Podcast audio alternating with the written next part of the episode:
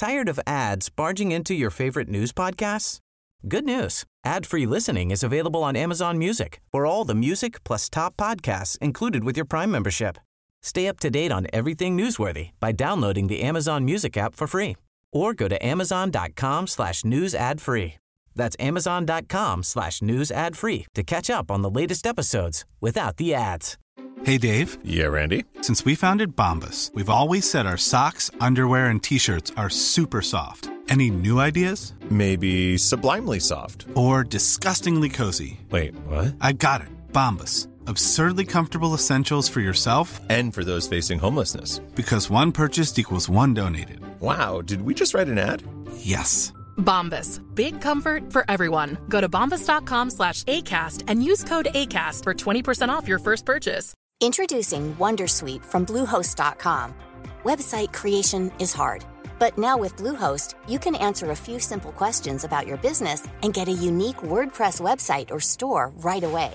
From there, you can customize your design, colors, and content.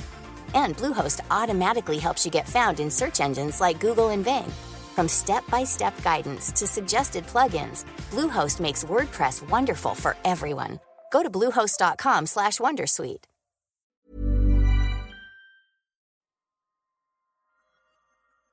Welcome to the Market Maker podcast, hosted by me, Anthony Cheung, where every Friday I talk to a member of the team about what happened in markets this week.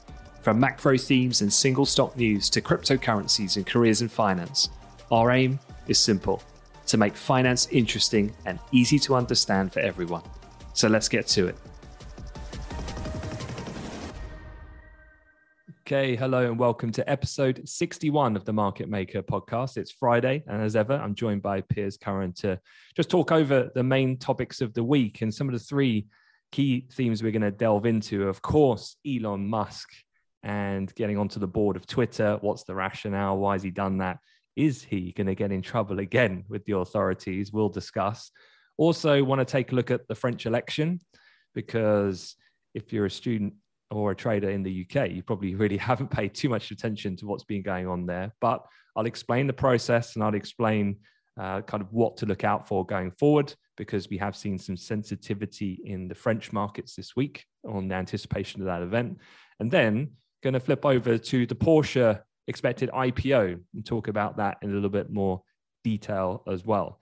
But to kick things off, Piers, as ever, how's it going? How's your how's your week? How's your quarter been? Just in general. I know we're uh, eight days in, but How's my Q2 been so far? how's the Q1 session been? um, yeah, it's intense. I mean, I think there's so much going on. I guess on on Amplify's side, you know, not, then not obviously not to mention everything going on out there in the world of well geopolitics and economics and markets and stuff. But yeah, it's been super intense on the Amplify side. Yeah, quite. We've, we've got some cool new.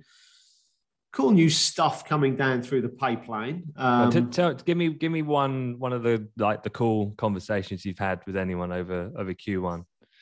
Uh, well, okay. Well, uh, well, something quite interesting. We've been um, we've been partnering up with the MOD, the Ministry of Defence. So so what? They want me back. My, my time at Amplify's done. Anthony Cheung, Black Ops, Guru. Well, people can't see this, but that's why I'm always dressed in black. Um, no, we're doing quite a cool new thing with um, basically trying to help ex-armed forces or current armed forces people pivot out of the armed forces and into financial services. So the MOD, uh, we've done a deal with the MOD whereby the MOD are sponsoring uh, the training of armed forces personnel. They're sponsoring the Amplify training, um, and you know it's about these these guys. Obviously, they they've got some great core skills that are transfer that are transferable to well any sector, right? Um, but but certainly finance being one of those. Um, you know, being able to work under pressure, um, being you know super organized from an operational point of view, Hmm. got some phenomenal talent, and so. Uh, yeah, it's just about upskilling them on the finance side. So getting crash course through all of our simulations to uh, get you know lift the lid on what goes on over here in the financial sector, and then yeah, looking to get get them placed um, at, at, some of our partner partner banks. So, yeah, yeah, it's pretty no, cool. I'm I'm excited for that. love to get involved and see what they're they're like. I know over the years, I've had. Um, I have had some interactions with, with training with some well, kind of different officer, uh, infantry, and SAS. So it's right. been interesting to see uh, over the years how they've how they've performed, and, and thankfully they've all gone on to do actually quite different things. Uh, some some data security.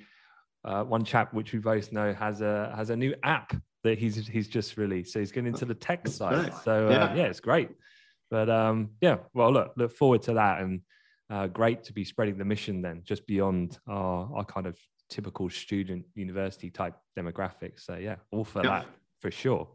But um, look, let's get to the to the highlight reel of the week and going to start off with the Russian ruble because you know you called this last week. You were talking about the rationale, and if you didn't catch that, just go back to the last episode and listen to Piers. He explains very eloquently how and why the Russian ruble has been recovering from the absolute bloodbath that ensued on the initial round of the first sanctions that hit the banning of SWIFT and so forth that we had a couple of weeks ago. Because the ruble actually by Wednesday it already retraced all of its losses. Um, so this comes as well, despite NATO foreign ministers being meeting this week in Brussels. They're talking about coordinating a new round of sanctions on Russia, just given some of the pretty awful things that were coming to light uh, this week. So yeah, at the moment, that's kind of, I guess, as it was from a looking at it purely from a market's perspective uh, at this point. Obviously, the um, the sanctions that come out of this as a potential response could be quite interesting. I did see turned on my screens this morning and mm, I was like, looks a little bit risk off initially. Dollar strength, the euro is coming off a bit. So I had a quick scan of the headlines and actually, um, apparently, the latest now is that the talks, the mood has changed given some of the developments that have come to light after the Russian exit around uh, the capital of, of Kiev. So it looked like we were heading in positive direction. Perhaps this has been a bit of a bump and there could be sanctions on the horizon. So we're still keeping an eye on that. Um, the other thing, though, looking let's let's stick with a macro view for a moment. Um, so away from geopolitics was the Fed. We had the minutes. Fed officials weighing shrinking the balance sheet by 95 billion dollars a month.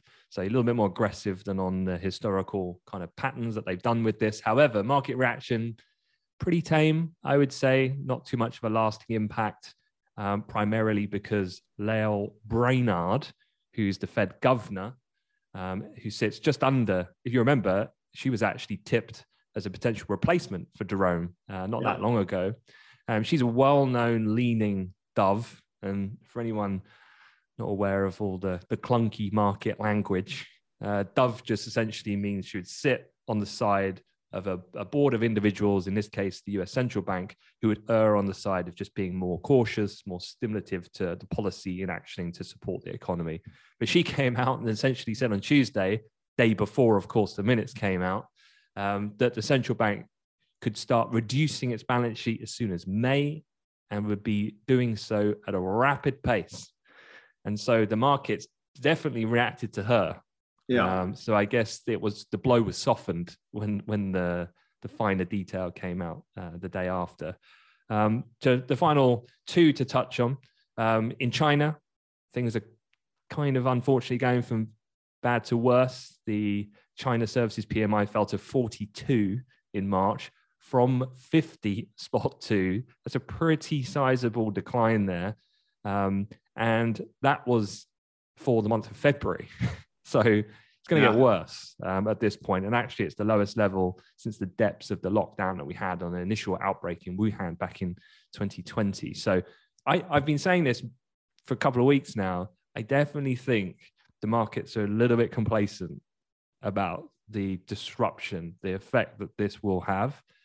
Um, because as we we've, we've discussed this many times on the podcast uh, of, of the reasons why, but yeah, I still think people should keep an eye on the developments there. Shanghai obviously has gone into citywide mass testing, kind of full on lockdown at the moment. We've got a team out there. I spoke to some of them yeah. this week. They were saying how they were explaining to me was really interesting.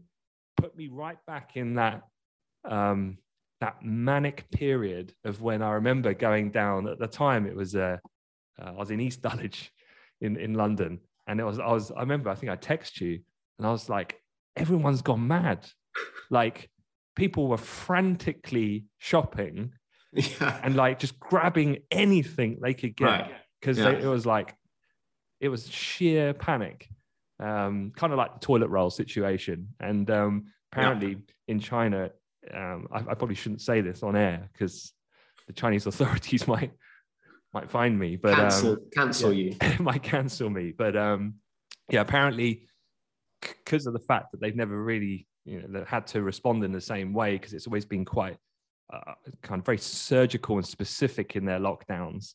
But Yeah. actually, now it's just citywide, and people have panicked, and you, you're getting that play out on a local level, I think. And yeah, it's.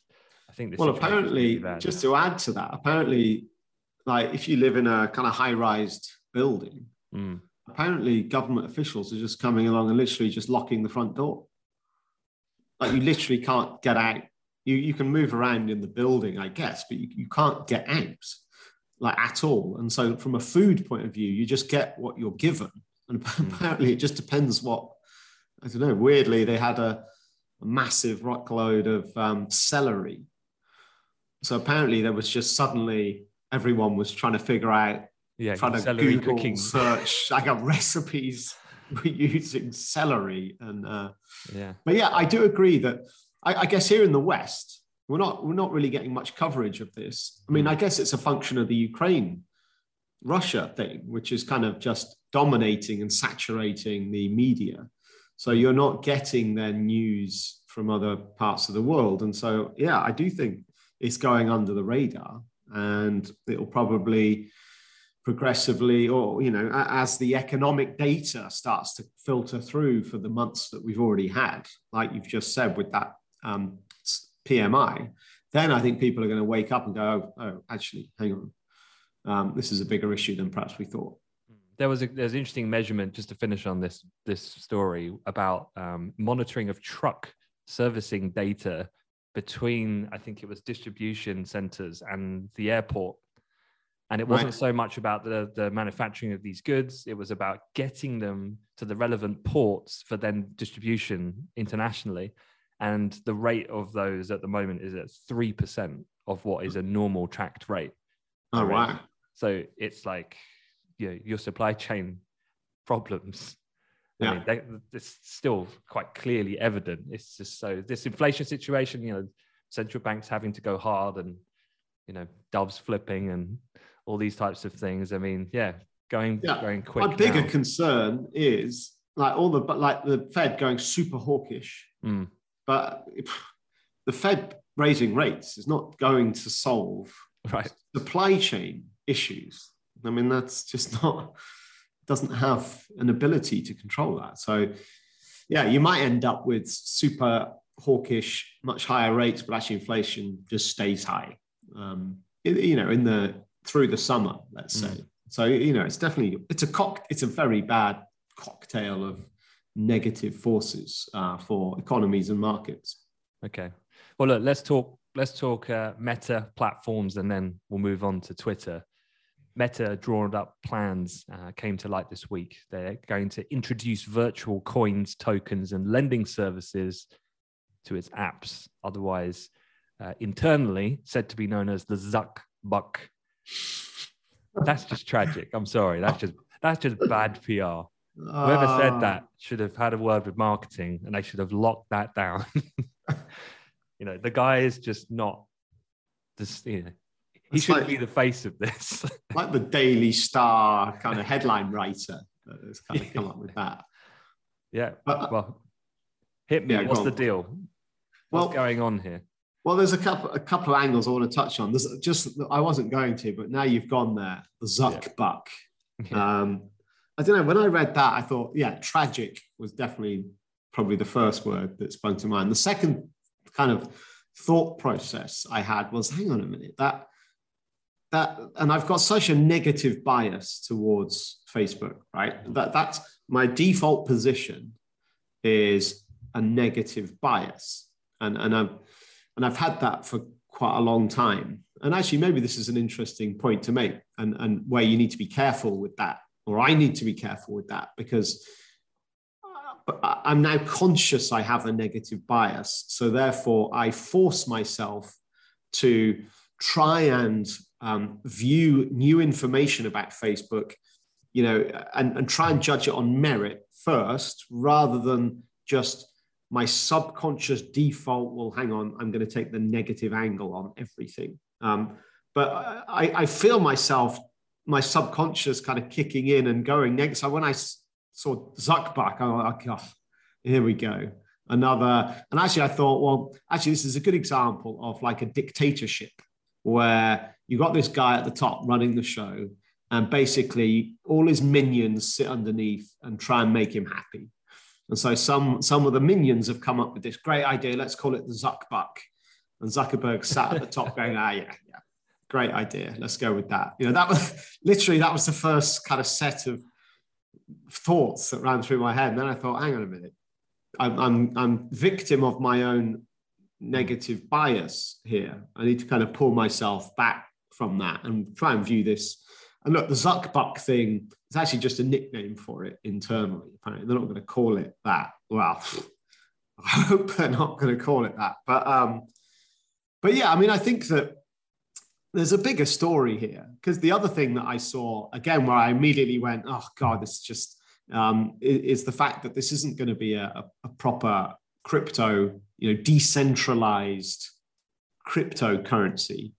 It's going to be a currency that's controlled by Facebook. Um, and I thought, well, again, that's just another massive error. And you know, you've got it all wrong, right? Initial reactions, but looking into it more deeply, there are uh, basically Facebook have been forced down this path. So earlier in this year, that they um, they tried to create a crypto, proper decentralized cryptocurrency called Diem, but they had to wind it down um, earlier this year. They actually sold the assets in that to a Californian bank called Silvergate. But basically, they, they were forced to shut it down because the US regulator refused to give that project the green light. And the regulator were concerned about monetary stability and competition concerns. So basically, Facebook have tried to create a full blown cryptocurrency for the metaverse. The regulator has clamped down and prevented it. It could be argued that Facebook are being unfairly dealt with by the regulator compared to the regulatory oversight that the other big tech firms are getting. But that, that's, a, that's a whole different can of worms. So let's perhaps not go down that path today. But so let's wind this back. So Facebook tried a cryptocurrency, they got blocked.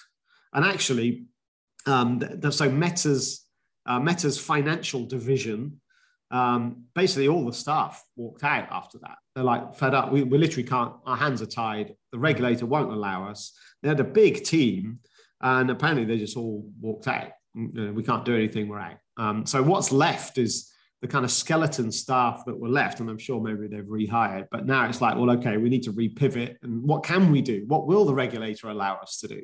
And basically, this is this is now that first kind of foray down that path. Um, so, and then, and then the other thing I've read, can you believe? And I forgot about this. Do you remember something called Facebook credits?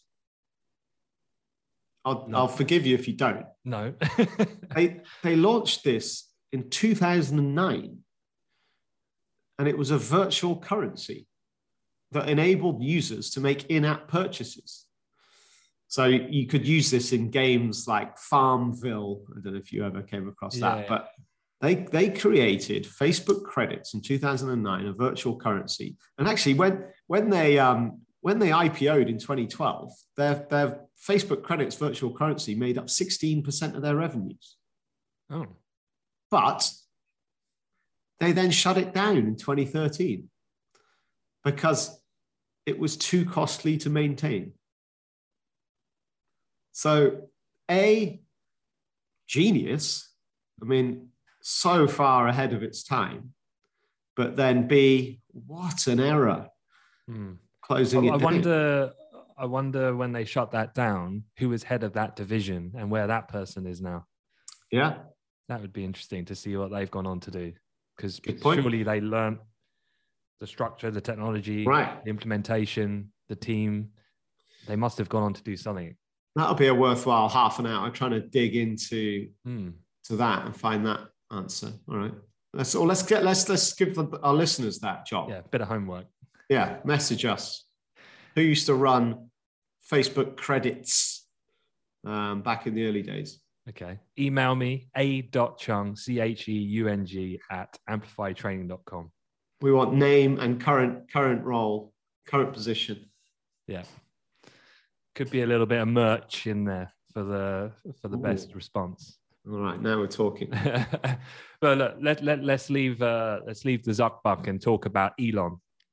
So jumping out of the frying pan um, into another another heated uh, situation this week because yeah, it was quite quite shocking really. Twitter shares they just spiked. Um, I mean, pre-market they were about thirty percent early in the week. They ran about twenty-five. I think they've gone up about fifty percent. It's transpired since this uh, stake accumulation coming from uh, the Tesla CEO. But Elon Musk has tweeted his way onto the board uh, as well of, of Twitter, and he's taken a 9.2% stake in the company. Now, I've read all sorts of headlines I've seen, you know, going around about why has he done this and suspicious options activity and some irregularities in filings to circumvent certain responses from the SEC and things like that. Talk to me. Yeah. What's going on? Like I saw, I, I shared a, a tweet that he did. He actually tweeted a meme, a very popular one of him. So he tweeted a meme of himself Yeah. just saying Twitter's next board meeting is going to be lit. And it's him smoking a big cigar. I was just like, this guy is just another level. And this week, let me just get the percentage just for, a, yeah, Tesla shares are down over over 10% this week. Tesla shares. Oh wow, I didn't even look at Tesla shares. Right. I was so obsessed with hang on, what's going on with the Twitter share price? Right. So Tesla are down 10%. yeah. Well, makes sense, right? In that he's wow, he just I don't know. He's it's he's either just he's just a rich dude who's bored. Right. That, that's one that's one angle. Or or or there's something more.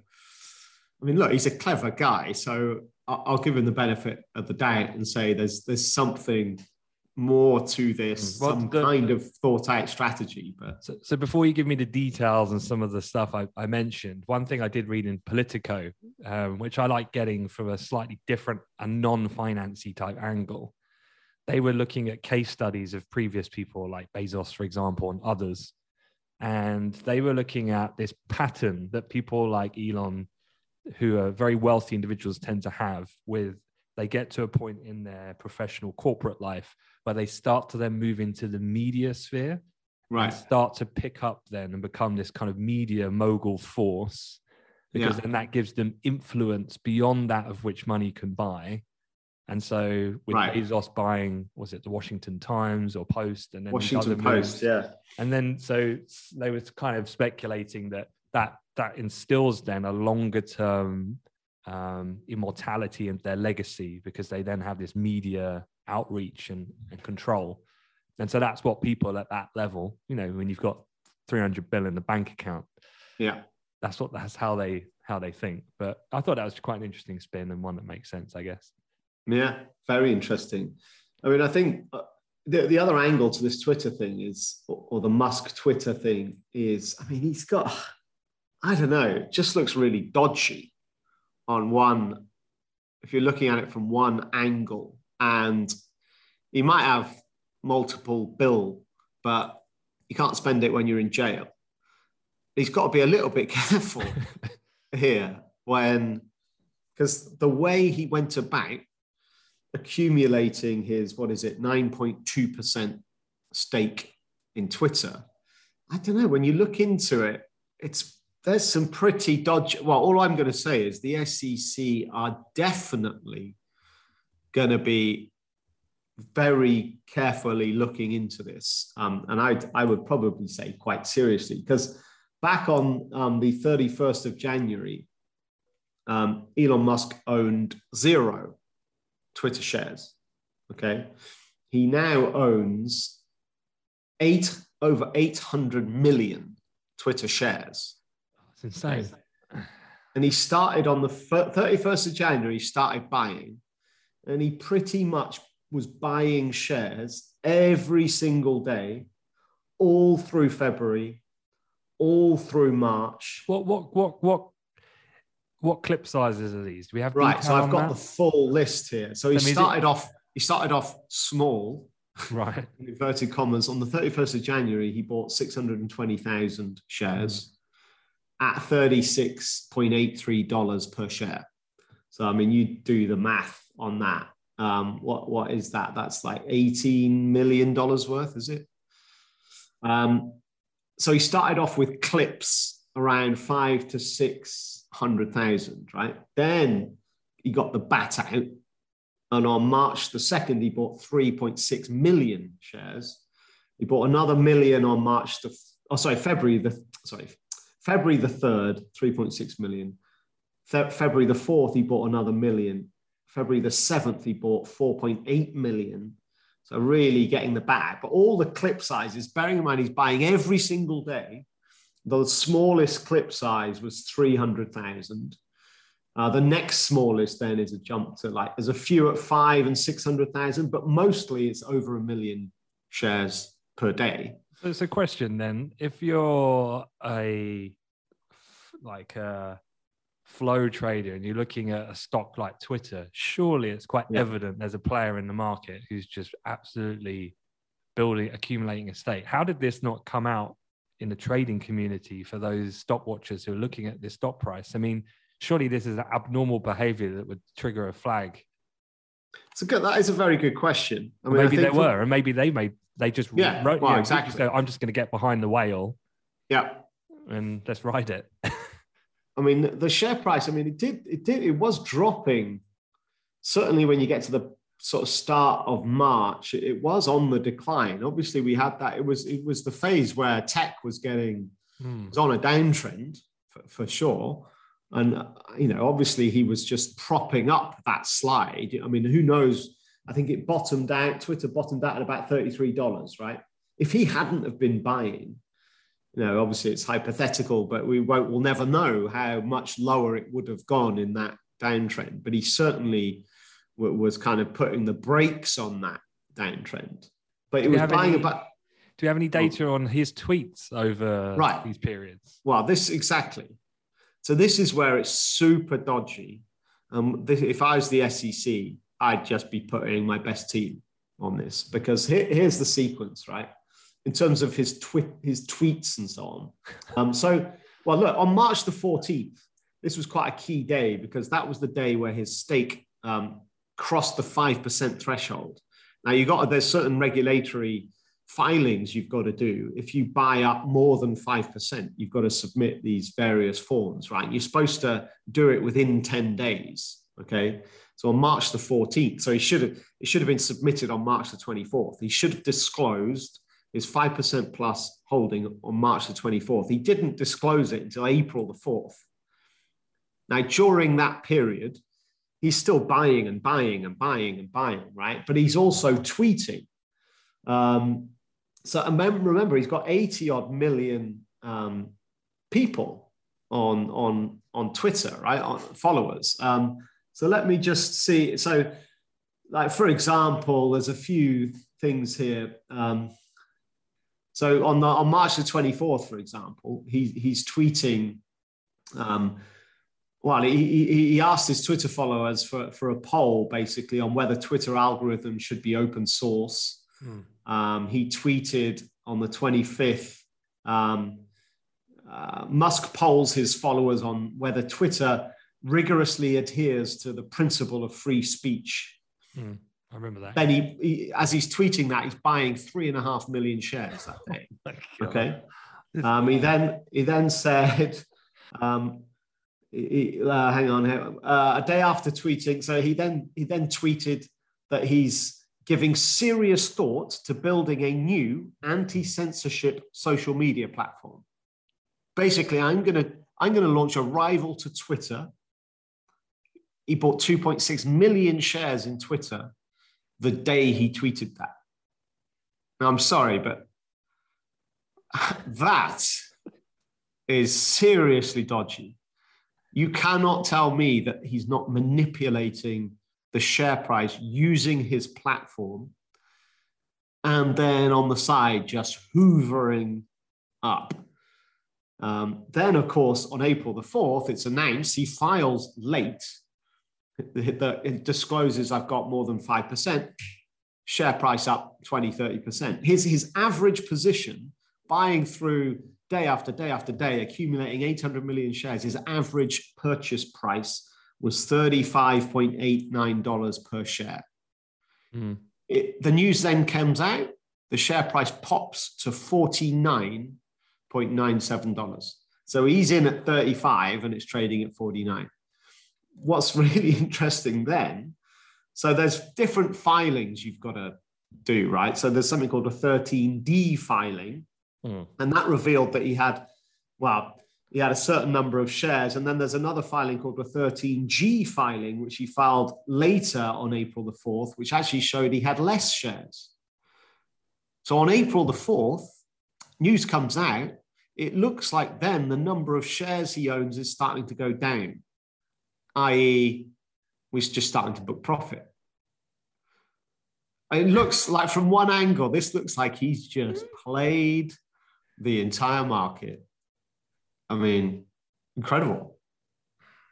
It's, it's either the stuff of legend or he's going to prison. I'm not quite sure which one yet. I just wonder if I was him, I'd be looking at the state of the US political system at the time of where we are at the moment, about to go into midterms. And I'd be saying, they can't touch me. Yeah. Because they're in disarray and they're going into a period where there's so much stuff to just they have to do now and it's so fractured on capitol hill i'm going to do whatever i want and you know why? Because i can do whatever i want because i'm the richest man in the world. Right. And it's going to be lit. I mean I, I can see the attraction because you know i think you're right. I mean it's, it's pretty obvious what's happened here but I don't think they can take him down. Yeah, maybe he's so, above them. Why not? I mean, it's not right, but hey, I mean, how do you get your kicks when you're that well, rich? well, yeah, exactly. right. So, well, look on that on that bombshell. Um, let, let's move on.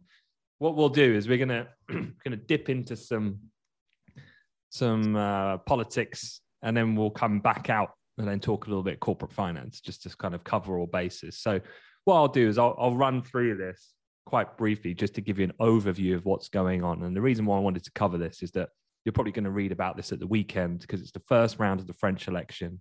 French bonds slid quite sharply uh, earlier this week, sending the benchmark 10 year yield in France its highest level since 2015. Uh, the CAC 40, which is the main stock index in France, was also underperforming the rest of Europe. And it all came because obviously there's a lot of focus on polls we all know how inaccurate they tend to be but yet human behavior dictates that we're all drawn to it like a moth to the flame and those polls have, have basically seen the two main front runners uh, converge and that being that macron's lead over the far right national rally leader marine le pen has narrowed to just five points. Polls prior to this the gap was plus 10 points. So this is i would say though this is well, a couple of things. This is quite normal in the sense of in the French system, which I'll talk about in a moment, there's two rounds and it's kind of an elimination process where they then go into a final presidential runoff. Now, one of the things here is that at the beginning, so let's say a few weeks, months out, everyone's kind of got a shot. And in the polls, it's kind of like the start of a horse race. Everyone starts at the same point. Then as you get closer to the finish line, you start to see a dispersion of the the main kind of front runners in that sense. All the others who might look quite hot at the beginning and you think, wow, there's going to be a big upset, voters' minds tend to get more channeled and focused as we start to get closer to the day of which then they get asked, who are you actually going to vote for? And people tend to kind of fall in line. And that's where more familiar characters often, um, I must say, Macron was an exception to that with his new party when he last won. Oh, yeah. Um, but generally speaking, that's where more familiar characters tend to come to the forefront, just more broadly in politics. So, a couple of other things. The first round, then uh, on Sunday, it's very much expected Le Pen will make it through uh, to the 24th of April runoff. So the next part of this is not till the 24th of April. And a poll by The Economist um, has had her going through because Macron is expected to go through. He's far ahead of everyone else in the polls in terms of bar Le Pen. Um, they had Le Pen going through at 89%. So it's pretty much a, not going to say a done deal, not that naive, to say it's a done deal, but it's looking that way. Now, a um, couple of things then, I guess, of, of why we've had a convergence in the polls, because this is what I, I mean, kind of, what must be some something going on here. And his position as president, I was reading, has prevented him from really campaigning. In fact, he only actually had his first campaign about a week ago. Why? Well, there's this problem in Ukraine that he's had to deal with, and he's been one of the main kind yeah. of brokers of the conversation. So he's been absolutely engaged on the geopolitical front, which has meant that he hasn't really been able to speak a lot to the electorate back home in in France. And so while he's dealing with that, he's also like every politician, every incumbent is dealing with this incredible problem of the uh, the cost of living debate, which is really um, the main talking point for every base in Western Europe at the moment, feeling the plight of, of just this rampant inflation that we have. So that's him. What about her? So um, the, her rise is linked to the situation of uh, Eric Zemmour, mm. uh, and who also comes from a similar political position, perhaps a little bit more far-reaching, let's say, uh, in yeah. terms of views. But in January, February, he was credited with around 15% of voting intentions. Uh, but he's since fallen sharply. Zemmour's candidacy tended to demonize Le Pen. But basically, uh, this is the risk, I guess, you run uh, as a candidate when you go down that angle. You either capture, really capture an unearthed feeling and sentiment, some might say, kind of like Trump might have done uh, previous yeah. years, or you go step too far and people go, oh my god, this is just too much. And actually, then as a strategic move, Le Pen can appear as a more moderate, moderate. right leaning candidate. So now she becomes not the, even though she is the far right leader, she's a moderate far right leader in comparison to now a reference point of someone who's way more out yeah. there. Um, well, and Eric Zemmour also, I mean, he's so extreme. He, he, you know, he was convicted for hate speech. I mean, he's he's proper, super far right, and I think perhaps what unstuck him, other than maybe going too extreme, he he he loves Putin. He's a big Putin fan, mm. and it's not a great period of time to be a Putin fan in you know in the West yeah, and, and well, look, the, I, I, and on that point, I'll come come back to that in a moment because that's a key thing that will come up in a few weeks. Um, my, my mind's thinking though, and I haven't researched his background enough. But if I was working for Le Pen as a strategist, I would be very much talking backdoor to Mr. Zemmour. Yeah. Going, okay, yeah, you talk like that. That's mm. fine, actually yeah. you go for it. You have my backing, in fact. Carry on. Yeah. And then let him do his thing to the benefit of I know then I'd play tactically my card to my favor. So it'd be interesting. I, know, I wonder these political things do make my head spin sometimes about all the backdoor deals that get cut. But oh, look, yeah, the the tactically Le Pen though is said to have ran a pretty solid campaign. So this is the double whammy kind of problem that Macron has. He's been distracted. She's had more time more planning. She's had more ability to hold big rallies. She specifically toured towns and villages of France. Kind of similar, I guess, to, you know, if I think back, because what, what's clear to me, it was 2017 when Macron won last time. And that was just on the coattails of the EU referendum of Brexit. And everyone was panicking about France, Frexit at the time, which we thought was a credible risk, turned out not to be the case. Um, but now, you know, part of the, the disconnection, I guess, between big cities um, comparative to then more, let's say, middle England in the case of what we had, in this case, towns and villages. So she definitely knows her audience in that sense.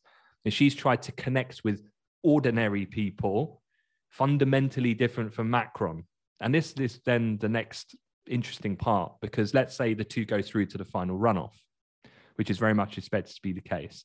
So current polls, what's important, the current polls do not say anything about the second round.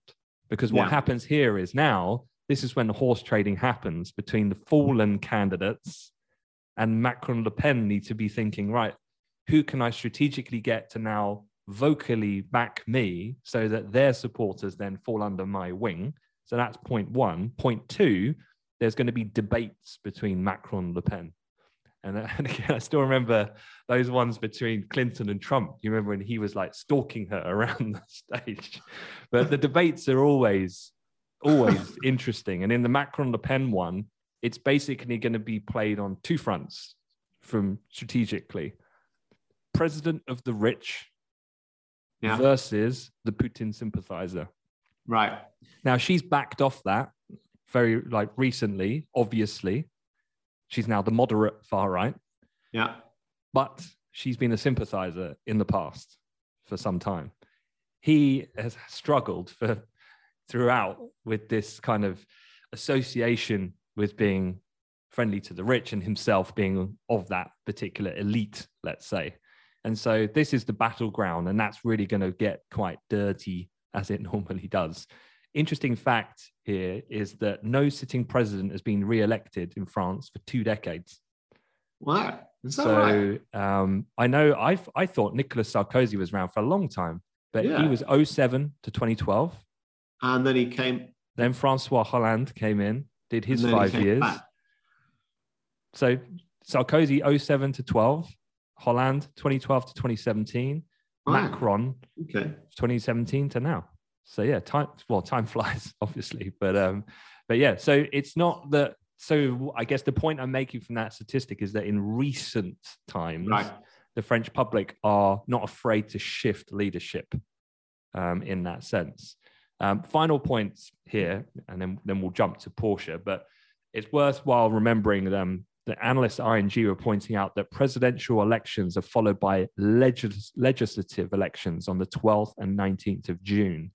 And that will determine the parliamentary majority and whether the president elect will actually be able to implement their program.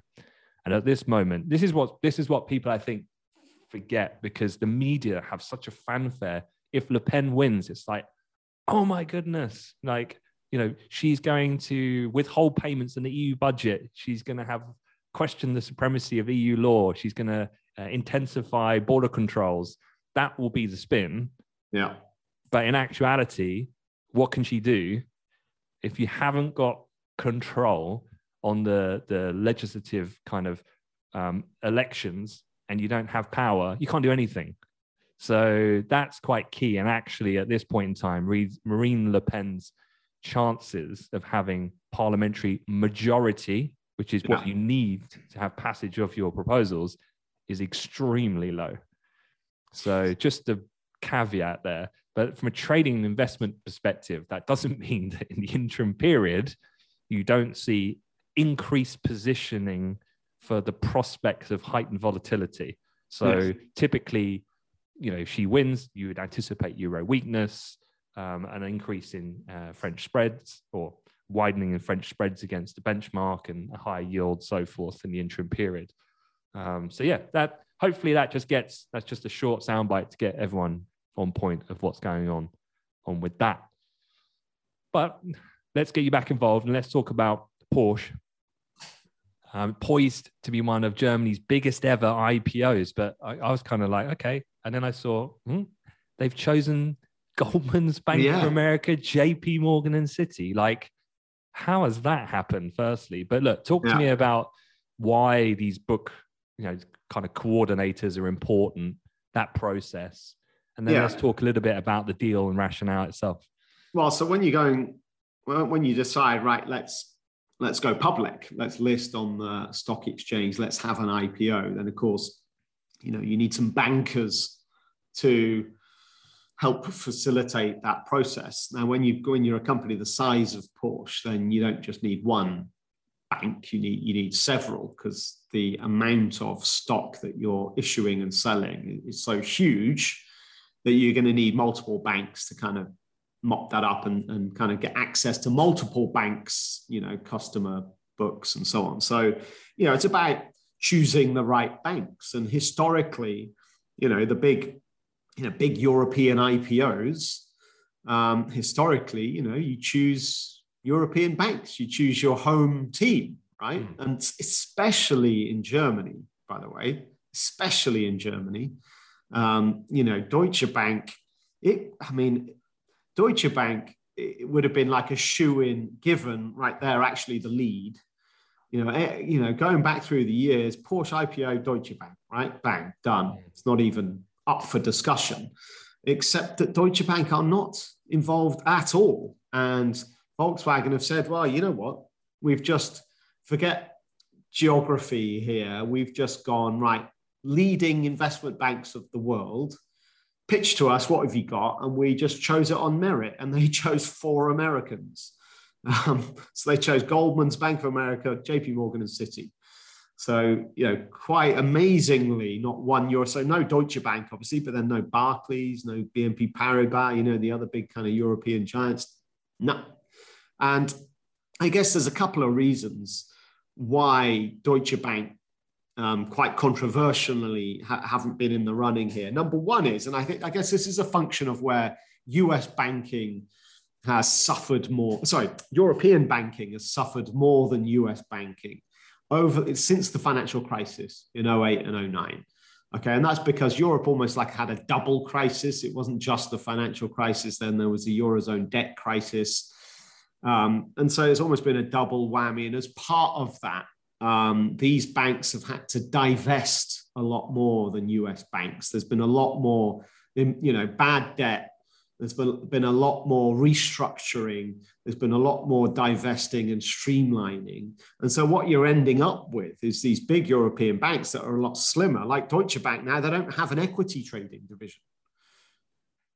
And that right there is a big problem if you're trying to shift a massive IPO you know, having an equity trading division is pretty critical for facilitating that smoothly, right? So that's probably the biggest reason why Deutsche aren't, aren't in it here. They, they've had to streamline themselves so they're not really fit for purpose anymore. Secondly, um, you know, it's about, I guess, Deutsche are well, well, they've got about they've they've had a go at trying to get rid of some automotive IPOs in the past, and let's just say it hasn't been uh, particularly smooth. So, for example, they floated, they were in charge of floating VW's truck unit Traton in 2019, and the share price is way below what the IPO price was. Secondly, Deutsche were one of the lead runners on Aston Martin's IPO, Hmm. Which has quickly become the perfect case study like the masterclass in value destruction. You know, it's definitely like go to business schools now, MBAs, it's like the case study of a disaster of, of an IPO, like up there with like Facebook's actually, but that's for different reasons. But so reputationally, Deutsche trying to lead um, automotive IPOs, they don't have a very good track record. So, so anyway, so these are the reasons. And actually, just step outside of this one deal for a second this is crazy, this stat. JP Morgan has acted as a book runner on 223 European IPOs with a combined deal value of $45 billion since 2008. Okay. So since 2008, 200, 223 IPOs, 40, 45 billion. Um, Deutsche Bank over the same period, just 131 deals worth 28 billion. And these are these are European IPOs. Right. So JP Morgan have almost doubled Deutsche Bank's activity in European IPOs in the last 14 years, which tells you the whole story. That the US banks are bossing it and they're on a level above. Uh, and the Europeans can't really do much about it. So, so one of the things that I was looking at was how I think it was Fiat spun off Ferrari to become right. listed. I actually remember one of our our summer analysts that we had, probably 2015. He, he went to Goldman's and he was working. He was an equity research analyst on Ferrari. On that, you see that you've pretty much landed it there, haven't you? come out to Italy, come and meet the team, tour of the factory. You know, get the merch. It's like, yeah, let's uh, hit the track. Do you want to test out some of our kit? Yeah. but yeah, because that, that's why I remember that that period. But I was looking at because uh, I guess one of the things when it comes to listing is about timing. And I know we've talked a lot about the EV, but I guess look top level is it? I guess is it a better time because the EV boom has kind of come off the boil a bit. Yeah. The EV direction of travel is still the same. We're right. definitely heading that way, but is it better value now to to to go now specifically on the next? I, yeah, I think and well, so we don't know when it exactly when yet, but now you know it's it's it's much more likely to happen now. 2022, we're not quite sure when, but yeah, I reckon they. I, th- I think it's perfect in that they're kind of all buying the dip, so to speak, from a sort of valuation point of view. We've been through the initial uh, EV valuation bubble hmm. that has burst. Just go and have a look at Rivian's share price. What are they trading Rivian these days? Uh, uh, that's a good question. Why don't I quickly look it up whilst I'm uh, talking? But um, so they've kind of ridden through the bubble bursting, and now it's like right, valuations are now investors are now right. Let's now take a little bit more time over our due diligence and analysis, and let's you know they've had their fingers burnt on the more speculative stuff and now they're looking for proper automotive companies with a track record, uh, with a you know infrastructure in place to manufacture and distribute. And this is where the likes of Porsche are perfect, right? And secondly, the valuations are more modest, which in the early days is good, right? Because what you want when you're IPOing is all right, a valuation, but you want to make sure that then you're beating forecasts you know, after year one, do you beat forecasts? Great. If you do, investors are keen, they'll buy more. This is how you get an upward trending share price post IPO. You know, it's about a more modest, well, modest, it's just a realistic valuation. Just looking um, at Rivian, oh my goodness. Like, all my days. That is, I didn't realize. Yeah. Oh my, that is well, at IPO, I'm looking at it now. IPO'd at 100, right? Or, or sorry, it it hit the stock market at 100 bucks, spiked to 170. Are we looking at the same chart here? Uh, yeah, but I've got it up at 130 initial pricing, and then it's down at well sub 40. Sub 40. So that's that's what I mean when the bubble has burst. Look, I, I was talking about it at the time you know, go go and listen to our podcasts. I mean, it was one of the most, it was the most visible bubble mm. I think I've ever seen. Um, anyway, it burst. So now it's good timing for for, for Porsche. Um, yeah, and, and then the, and then strategically, or for Volkswagen, um, I should say. Right, we were talking, or is it Porsche? so we were talking about um, during the bubble we talked about Volvo and a Polestar, and I, I, mentioned Polestar to you offline because I got pushed some adverts. Kind of shows my age, I guess. They're pushing Volvos at me. shows I've fallen now into the forty-year-old demographic. I guess. Um, um, but we were talking at the time that Polestar was going to list and be valued at more than actual the Volvo group, which is insane. Yeah. Yeah. But one of the things I saw in a Bloomberg article just when I was kind of researching for this pod was that Ferrari, um, Ferrari's enterprise value trades at more than 22 times earnings. VW's yeah. 1.8. That's crazy. That's crazy. One. So, well, this is so. Why are VW looking to hmm. kind of spin off or, or IPO Porsche. This is for one one reason. It's about trying to, you know, really access those much higher valuations that you know publicly listed, you know, more premium brand um, automotives are, are seeing, and especially with their EV play. I mean, Porsche Porsche is the most profitable part of Volkswagen, by the way. Just a great story, and they they've got history here in in getting the reinventing themselves. They pivoted towards the SUV early on, um, before any other kind of more, let's say, luxury brand um, automotive did. And they make, you know, more than half of their revenues for, through their SUV um, series, Porsche. And they, they were trailblazers ahead of the game. And now every every other luxury brand has an SUV as a result of the success that Porsche had. Now they're kind of pivoting P to EV, um, which is which is looking like obviously a very successful uh, strategy. Um, so this is kind of why. But what's what what I really like, or what's really interesting about this is that it's the kind of the backstory and the company structure. Mm. Like who owns Porsche? Well, it's Volkswagen, right? But then who owns Volkswagen? Well, it's Porsche. And you're like, what? so basically in the 1930s, this, this, this, the Porsche and Piëch families mm. started an automotive company, okay, called Porsche. this is back in like 19, they founded Porsche in April 1931, okay. But then also uh, the, the, so there's a difference between the Porsche family let's just separate this out. There's the Porsche family, and then there's the Porsche Automotive Vehicle Company. Okay, the Porsche family have the majority control of Volkswagen.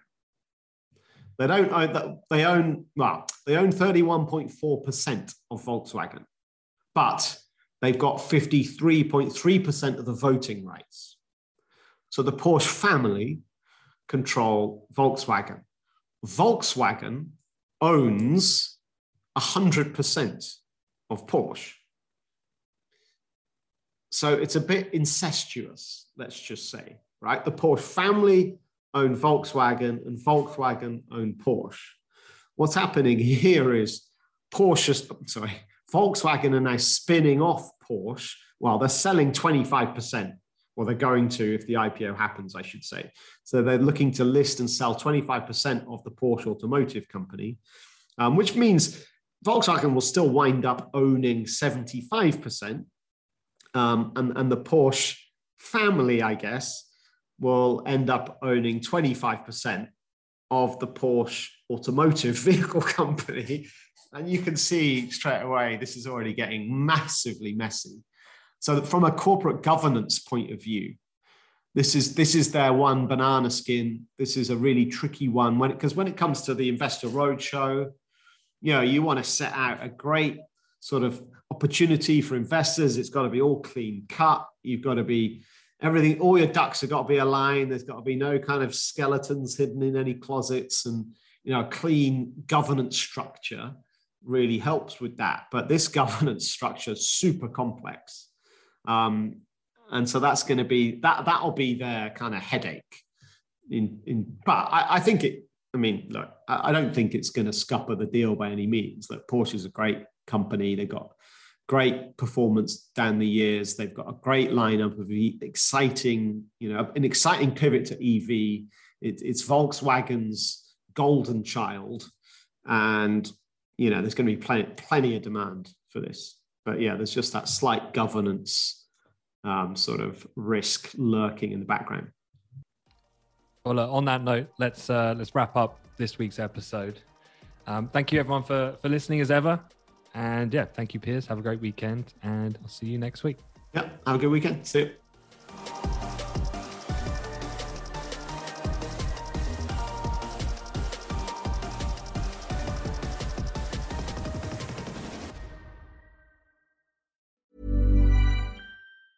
Tired of ads barging into your favorite news podcasts? Good news. Ad-free listening is available on Amazon Music for all the music plus top podcasts included with your Prime membership. Stay up to date on everything newsworthy by downloading the Amazon Music app for free or go to amazon.com slash news ad free. That's amazon.com slash news ad free to catch up on the latest episodes without the ads.